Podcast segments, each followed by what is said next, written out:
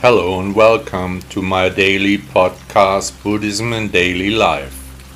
I'm Charlene Reiner and I'm very happy that you are here.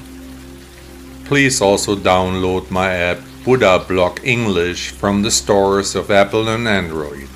Thank you so much. Draw me a sheep. Who knows this sentence? Correct, it comes from The Little Prince by Antoine de Saint-Exupéry, published at the time of the Second World War.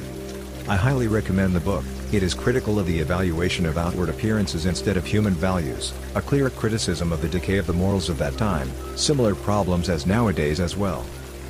Here is told about a small boy who comes from an asteroid. Since only he inhabits the celestial body, with a rose he loves so much, he travels to the planets in the vicinity, where he meets other, also lonely, people who live in their selfishness and carry their problems with them, important values have been lost for a very long time. When he then comes to Earth, the boy first meets a snake that wants to bite him, then a fox that explains the world to him. Thereby sentences of true greatness fall, like this, you are responsible all your life for what you have made familiar to yourself. Yes, as a Buddhist you also have to think about whether you make someone or something familiar to yourself, from the decision to call this or that my own arises clear responsibility, regardless of personal karma. Whether we get a dog or a cat, continue to meet with a date, open a business or take a job, beget a child, no matter what we make ourselves familiar is now in our area of responsibility, belongs to us.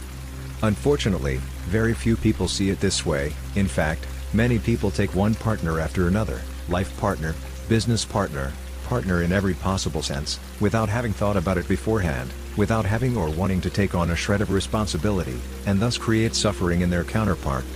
They consume people or things, without decency and values, simply without thinking further, without using even a thought to the possible consequences. If I enter into any relationship, that is, go into my word, then I have thought about it carefully, not just out of boredom also still taken. I then have the decency to say no even if I know that this situation is not for me, would only serve my distraction, has no substance and no value in my life. It takes a certain size to say no, an inner firmness, but if I don't want something, or someone, in my life, can't or don't want to take responsibility, then I have to say no, because a wrong yes will often end in disaster, small or big shows time.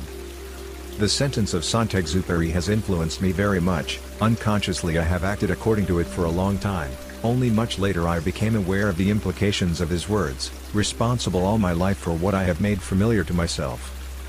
However, my behavior is not a one-way street. As a studied lawyer I see making familiar as a kind of mutual contract. If now my contracting party breaks the trust agreement I can also terminate the contract, then I am released from my word. But otherwise the contract stands. How much I would wish that more people read The Little Prince, understand it and act accordingly. Like in Buddhism. Right seeing, right recognizing, right speaking and right acting. After a while the little prince recognizes the world fixated on externals, and returns to his rose on his planet. Life is a journey. Do not take too much baggage with you. Billy Idol, British rock musician, born 1955. Never travel with someone you don't love. Ernest Hemingway, U.S. writer, 1899 to 1961. The only journey is the one within. Rainer Maria Rilke, Austrian lyricist, storyteller, translator and novelist, 1875 to 1926. Did you enjoy the podcast? Thank you for listening to Buddha Blog. Did you notice that there are no ads running here? That you are not annoyed with consumer messages? Would you like to thank the author of this blog for his work with a donation? Support me, contribute to the extensive costs of this publication.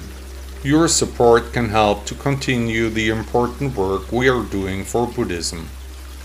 Please also download my app Buddha Blog English from the Apple and Android stores. 1000 thanks.